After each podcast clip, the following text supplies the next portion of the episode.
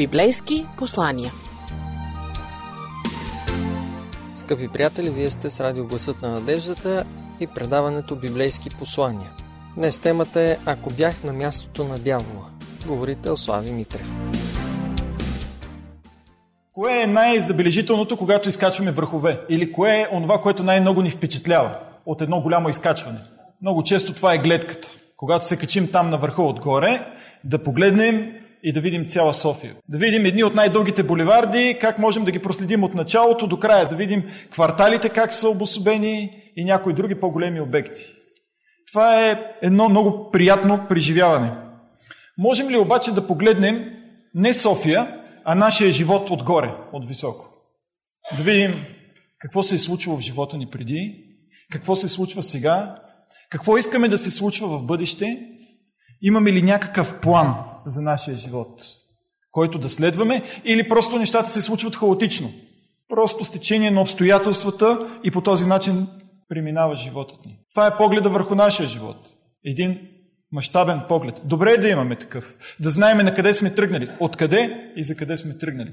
А ако се отдалечиме още малко по-нагоре, представете ли си да хвърлим един поглед на един по-голям обсек от човешката история. Не само нашия живот, нашето минало и бъдеще, но като цяло създаването на живот. Какво е било в Едем, какво е било на кръста, какво е сега, как всичко ще приключи. Един много по-масштабен поглед на земната история. Как се е разхождал Адам, може би, в Едемската градина. Всички тези подробности. И представете си, че вие сте един от тези наблюдатели отгоре. Стоите и гледате. И вие може да застанете между Христос и Сатана, които водят една голяма битка и да видите техните ходове. Дори представете си, че сте над тази битка. От едната страна виждате Сатана със своите планове, своите кроежи, от другата страна виждате Христос с всичките усилия да спаси човечеството, да убеди а, всеки един от нас за това, което Той иска да направи. Ако бяхте на мястото на Исус, веднага започват да ви идват мисли. Ей, Христос, ако бях аз на твое място, може би тук, нямаше да постъпя точно по този начин. Настъпи и бъди по-смел. Не да изчаквай толкова много. Тези хора трябва да получат заслуженото си. Сатана трябва да отиде вече в огнения пъкъл. Трябва да го унищожиш. Трябва да прекратиш всичко това. Чашата приля. Може би това са съветите, които бихме дали на Христос. Действай по-бързо, по-енергично. До кога ще търпиш това нещо? Аз обаче искам да ви провокирам и да помислим какво бихме направили, не ако бяхме на място на Христос, но ако бяхме на място на дявола. Представете ли си? Вие се намирате от противниковата страна. Противопоставяте се на Христос. Какво бихте направили, за да бъде успешна вашата мисия? Един провокативен въпрос. Кое ще е онова нещо, което ще искате да унищожите най-напред? Да поразите като най-важно нещо, най-важната цел няколко основни стъпки, които може би Сатана си поставя като цел, за да може да разруши напредъка на църквата. Първа основна стъпка. Щях да накарам хората да мислят негативно, ако бях на мястото на дявола. Щях да ги накарам да подценяват онова, което Бог им дава като привилегия и да се считат за недостойни да изпълнят това нещо. Щях да ги накарам да си мислят, че няма начин да го сторят. Няма начин да мисионират целият град София. Представяте ли си? Църква от 500 човека да достигне цяла София, това е невъзможно, нали? А пък какво ще кажете за цялата страна? Какво ще кажете за целия свят? Това е невъзможно. Мислите ли по този начин? Ако да, то значи стратегията на Лукави е успешна. Ако успея да обезкуража църквата и да смъкна нейния стремеж и нейните мечти, тя да не мечтае за големи неща, със сигурност аз съм загубил младите хора от тази църква. Защо? Защото младите хора обичат да мечтаят. Те обичат да се занимават с стойностни и мащабни неща. Обичат да простират погледа си надалече. Обичат да се впускат в непознатото. И когато аз им кажа, ти си още млад и зелен и това не е за теб, нямаш визия, ти си прекалено а, голям оптимист, тогава аз го отчаивам. Защо? Защото аз мисля негативно. Това би било един успех от страна на дявола. Един кратък цитат казва Новите методи и планове ще се появяват благодарение на нови условия, в които се намираме. Новите мисли ще дойдат с новите работници, които се посвещават на работа. Те ще получават планове от Бога, разработени от самия Него. Нови методи, нови мисии, нов начин на достигане до хората, но предизвикателство, което Бог отправя към нас. Второ нещо, което бих направил, ако бях на мястото на дявола. Бих стеснил разбирането ни за визия. Тоест, какво искам да кажа? Приятели, това нещо се постига само по този начин. Няма друго възможно решение. Вие трябва да правите това, това, това, за да имате успех. Можем да мисионираме само по един определен начин. Това е стесняване на визията. Всеки един от нас има различни дарби. И ние по много уникален начин можем да изпълняваме своята мисионска цел. Имате ли разбирането, че има само един единствен правилен път, по който трябва да вървим, за да изпълняваме поръчката, която Бог ни е дал? Въпрос? Може би имаме такова разбиране. Но Бог е много по-голям от нас. Неговия поглед е много по-просторен. И затова Той ни е създал различни. Всеки има различна дарба. Един да рисува, друг да пее, трети да бъде много контактен, четвърти да организира добре. И всеки един според дарбата си може да достига най-добре хората. Нека не стесняваме мисията си. Нека не стесняваме визията си. Нека да използваме всички възможни дарби, които Бог ни е дал, за да можем да достигаме хората. Какво бихме направили ние, ако бяхме на Негово място? Нещо, което работи много успешно. Бих възложил цялата работа в църквата върху една личност. И знаете ли как се казва тази личност? Тя се нарича пастор. Бих го помолил да организира богослуженията, да ги провежда, бих го помолил да извършва цялата мисионска дейност, да организира най-различни семинари, да посещава хората. Всичко, което ви дойде на ум. Бих го помолил дори да се включи в ремонта на църквата. Има за да оправяне тук някои неща по тавана. Все пак той е човек, който получава заплата и е длъжен да прави това нещо. Да, това е нещо логично и щом на него му плащат, той трябва да се ангажира с него, с всичките тези дейности. Да, но помислете си колко работа може да свърши един пастор. Ще ви кажа директно. Колкото може да свърши един човек, защото все пак той е човек. И ако аз възложа всичките си идеи, мечти, ангажименти, каквото и да е, на пастора, т.е. мога да очаквам да се свърши работа, която се върши от един човек. Нищо повече. Ако мисля по този начин, че пастора е длъжен да служи заради заплатата, в действителност аз подценявам призива, който отправя Исус за служене. Не заплатата, а поръчката на Исус ни натоварва с отговорност. Не онова, което получаваме като материално благословение, а онова, което Бог ни насърчава да направим. Той ни казва идете и научете.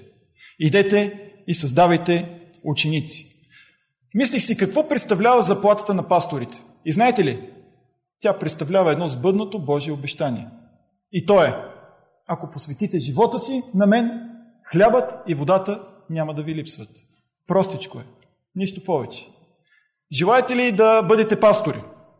Зная какво си мислите за пасторите. О, те са много мързеливи хора. А, нищо не подхващат, с нищо не се занимават. И аз тогава бих ви насърчил. Бъдете пастори.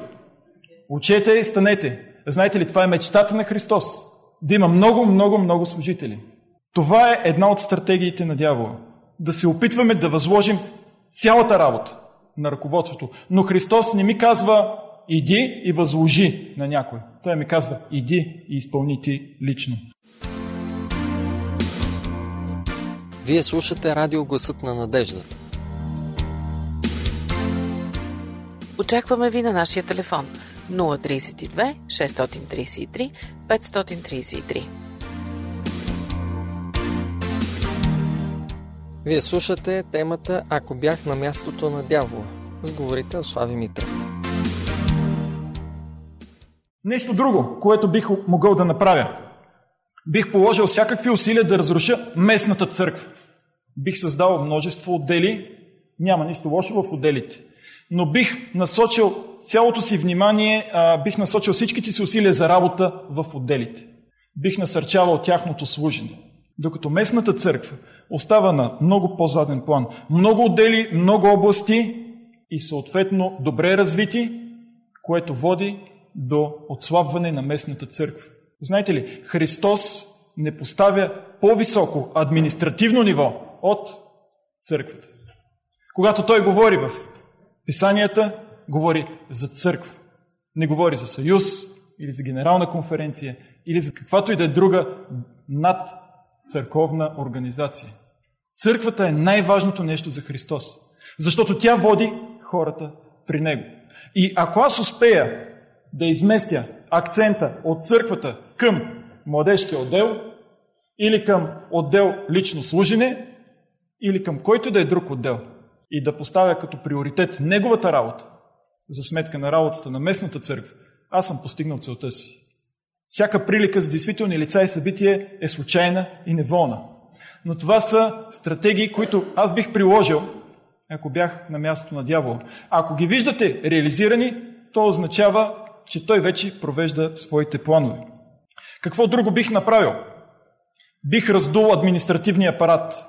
Има много качествени, посветени служители. Веднага бих ги поканил на по-отговорни места, зад едни големи бюра.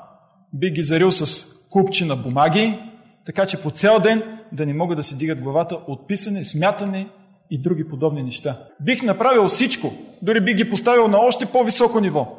Само и само да ги откъсна от личния контакт с хората. От личния контакт с църквата, в която те са били успешни служители. Звучи ли ви логично? Да. Това е един вид стратегия, която бих приложил бих създал впечатлението, че този човек върши огромно, важно количество работа, а в действителност той е далеч от хората, от техните нужди. Какво още бих направил? Бих накарал църквата да се бои от проявленията на Святия Дух. Страхувате ли се от Святия Дух? С тези говореници на езици, с тези малко ненормални неща, ненормално поведение, което виждаме на определени места, ние започваме да се страхуваме от това Святия Дух да обитава в нас. И си казваме, добре, нека Той да ни изпълва, но някак си като че ли стоим на една ръка разстояние от Него. Не желаем да го допуснем в нашите сърца. Започваме да разчитаме все повече и повече на нашия разсъдък. Ще присметна, ще направя, ще организирам, ще се получи. Къде е силата, която дава успехът? Къде е другия елемент от тандема, човек, Бог, отсъства. Оставям го някъде на страни, защото имам предразсъдък. И предразсъдъкът ми е Святия Дух. О, това е проява на нездрав разум. Трябва да преосмислиш нещата, братко, по отношение на разбирането на Святия Дух. Бъди по-спокоен, не толкова емоционален, не се вживявай толкова, не влагай цялото си сърце. Няма как да се справим без Святия Дух. Затова бих създал едно негативно отношение към него. Още нещо, което бих искал да направя, ако бях на мястото на дявола, това е да поощря игрите с цифри. Правенето на огромни, тежки, мащабни статистики.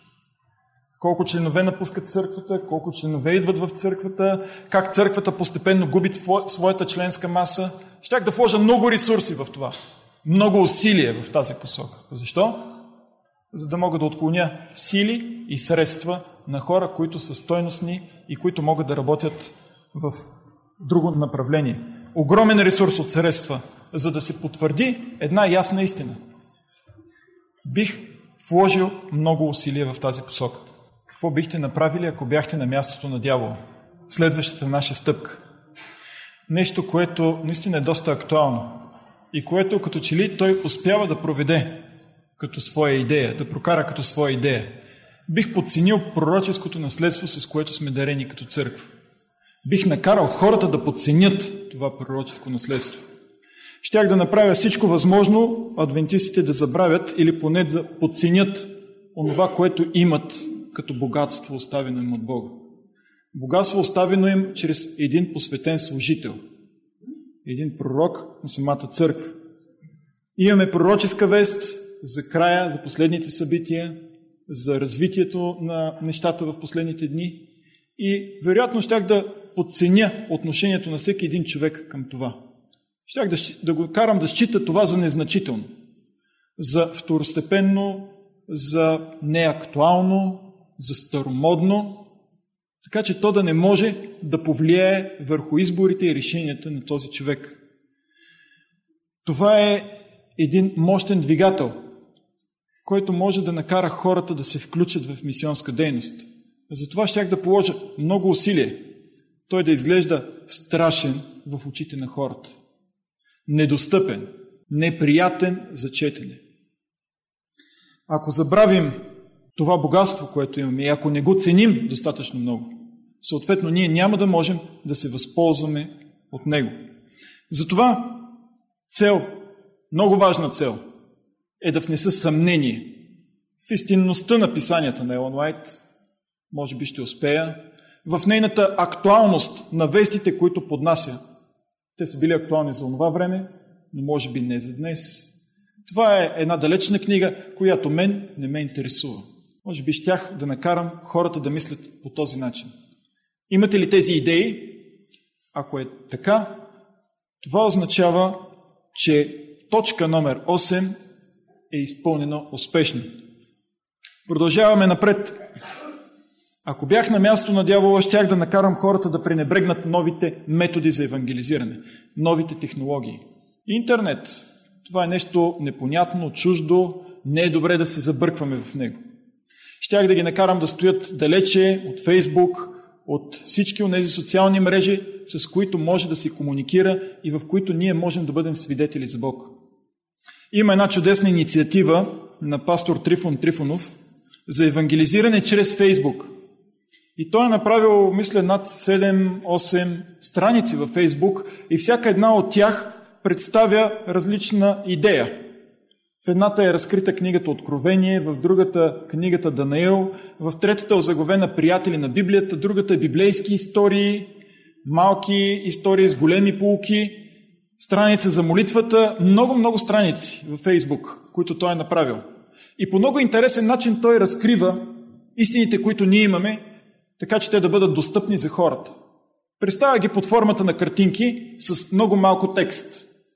Това е една поредица от картинки, която аз виждам, когато се отворя тази фейсбук страница и те следват една след друга и всяка една картинка ми дава обяснение за това какво ще се случи в последните дни. Пример. Това е нещо, което е интересно и достъпно за хората. Знаете ли колко харесвания са събрали тези страници за по-малко от 6 месеца? Колко лайк? Предположете едно число. Това са да кажем, не съм много сигурен, но да кажем над 7 със сигурност фейсбук страници. Ние бяхме създали една страница във фейсбук акция Усмивка и в продължение на две години събрахме около 1500 харесвания, т.е. минимум сме достигнали 1500 човека. Това е минимум хора, които са харесали. Той работи по-малко от 6 месеца и предположете някаква цифра, все пак. 15 хиляди. 30 хиляди е точният отговор. 30 хиляди харесвания за по-малко от 6 месеца. Това означава 30 хиляди достигнати човека, които не само са видели и прочели, но са казали, да, това на мен ми харесва. А колко човека са били достигнати, това въобще не можем и да предположим. Едно сериозно предизвикателство, един съвременен начин за евангелизиране. Всеки един от нас има приятели във Фейсбук. Може би всеки има над 500 приятеля и повече.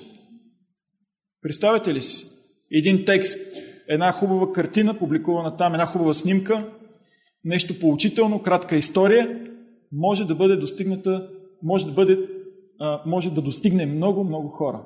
Бърз, лесен и ефтин начин за мисиониране. Та, ако бях на мястото на дявола, щях да кажа, в това няма бъдеще. Не се занимавайте, не инвестирайте в тази посока. Предаването за деня можете да чуете и във фейсбук страницата ни Адвентно радио България на Кирилица.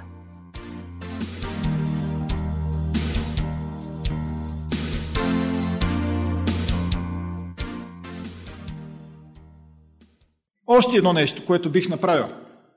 Бих поставил второстепенните неща на първо място. Щях да накарам хората да считат всички доктрини за еднакво важни. Която и да е доктрина, тя е толкова важна, колкото нашето израстване и нашата връзка с Христос. Обърнете внимание, ние се наричаме адвентисти. Хора, които очакват идването на Христос. Не би ли трябвало от самото ни име, като църква, да става ясно каква е нашата основна доктрина? Тя трябва да е Христос. Защото ние очакваме Христос. И нашата мисия е да кажем на хората, че Христос скоро ще дойде. Забелязвате ли, Той стои в центъра. Тройната ангелска вест поставя в центъра идването на Христос. Пригответе се. Той ще дойде скоро. Ако издигна каквато и да е друга доктрина по важност, наравно с доктрината за второто пришествие, тогава аз не подреждам по правилен начин нещата. Слагам второстепенни неща на първо място. Ако издигна културните особености, ако издигна моите навици, ако издигна традицията в църквата, понеже така си правим от години, наравно с второто завръщане на Исус Христос, то аз поставям второстепенни неща на първо място. Това е нещо, в което бих инвестирал страшно много усилие и вероятно бих успял. Още нещо, което бих направил. Бих поощрил разногласията в църквата. Щях да направя така, че адвентистите да воюват помежду си. Щях да направя така, че хората да изграждат негативни отношения, да нямат взаимоотношения помежду си. За тази цел щях да повдигам всякакви маловажни въпроси, каквито и да са те, само и само да отклоня погледа от мисията на църквата. Каквито и да са, най-различни, маловажни въпроси. Може би щях да правя така, че църковните съвети да се занимават с цели часове, с месеци, с древни неща, но не и да разработват стратегия за мисиониране, за достигане до хората в този свят. И щях да съм успешен. И ако това е факт, в нашите църковни съвети, в нашата църква, това означава, че дявол е прокарал тази своя точка. Правете всичко друго, казва дявол. Само не се занимавайте с Христос и с мисията, която Той ви възлага. И последното нещо, което щях да направя, което се вижда от всички хора, така че да създам едно неприятно впечатление в тях, това е да накарам хората да имат нещастен вид. Онези, които вярват в Бога, да изглеждат страшно посърнали, страшно начумерени, отчаяни от живота, като че ли нямат надежда за идването на Христос, а полагат най-големи усилия да понесат този огромен товар, за да издържат до края. Кой би искал да се присъедини в такава общност от хора, които са мъченици?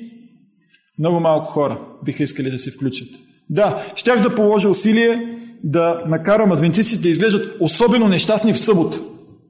Пак имам ангажименти, имам съботен урок, имам откриване, закриване, имам посещение, имам еди какво си. Съботата за мен е един от най-тежките дни. Добре, че е неделята, за да си почина. Има такова разбиране. И в крайна сметка, ако се замислим, кое ни носи по-голяма радост? Залеза в петък или залеза в събота? Това са нещата, които бих направил, ако бях на мястото на дявола. Аз се уморих да бъда в ролята на дявола. Много и най-различни стратегии. И ние можем да се убедим, че голяма част от тези стратегии работят. Те успяват да си прокарат път между нас. Но сега искам да насочим погледа си към Бог. Да насочим погледа си към онзи, който може да ни даде избавление от това положение, в което се намираме. А, ако бях на мястото на Бог, със сигурност щях да мотивирам хората да посветят целите си сърца на първо място на Него и на този екип между Бог и човек. Един здрав екип, който може да води до разрастване на църквата. Един екип, който приемайки Святия Дух, може да превърне една шепа хора в едно огромно множество. Това е била опитността на първата църква. Щях да посъветвам църквата да мечтае, да се стреми към много по-големи благословения, да има огромни цели за достигането на много хора, да полага неуморен труд, за да изпълни тази мисия. Щях да посъветвам църквата да цени младите хора, да се слушва и в техните предложения и идеи, които дават. Щях да посъветвам църквата да бъде по-отворена за новите начини на евангелизиране. Щях да посъветвам църквата да бъде единна, сплотена, около една единствена личност – Исус Христос. Щях да я посъветвам да издигне Исус в центъра на всяко едно нещо, което прави. Той да бъде смисъла на всеки един човек. Живота на Исус Христос да бъде примера за всеки един от нас. Неимоверно църквата ще нарасне. Щях да я мотивирам да планира, да достига хора по най-успешния начин. Успехът няма да дойде случайно. Успехът ще дойде от нашия добър екип с Бог. Нека му подадем ръка и нека работим заедно с Него. Амин. Скъпи приятели, вие бяхте с предаването Библейски послания на радио Гласът на надеждата. Слушахте темата Ако бях на мястото на дявола. Говорител Слави Митрев.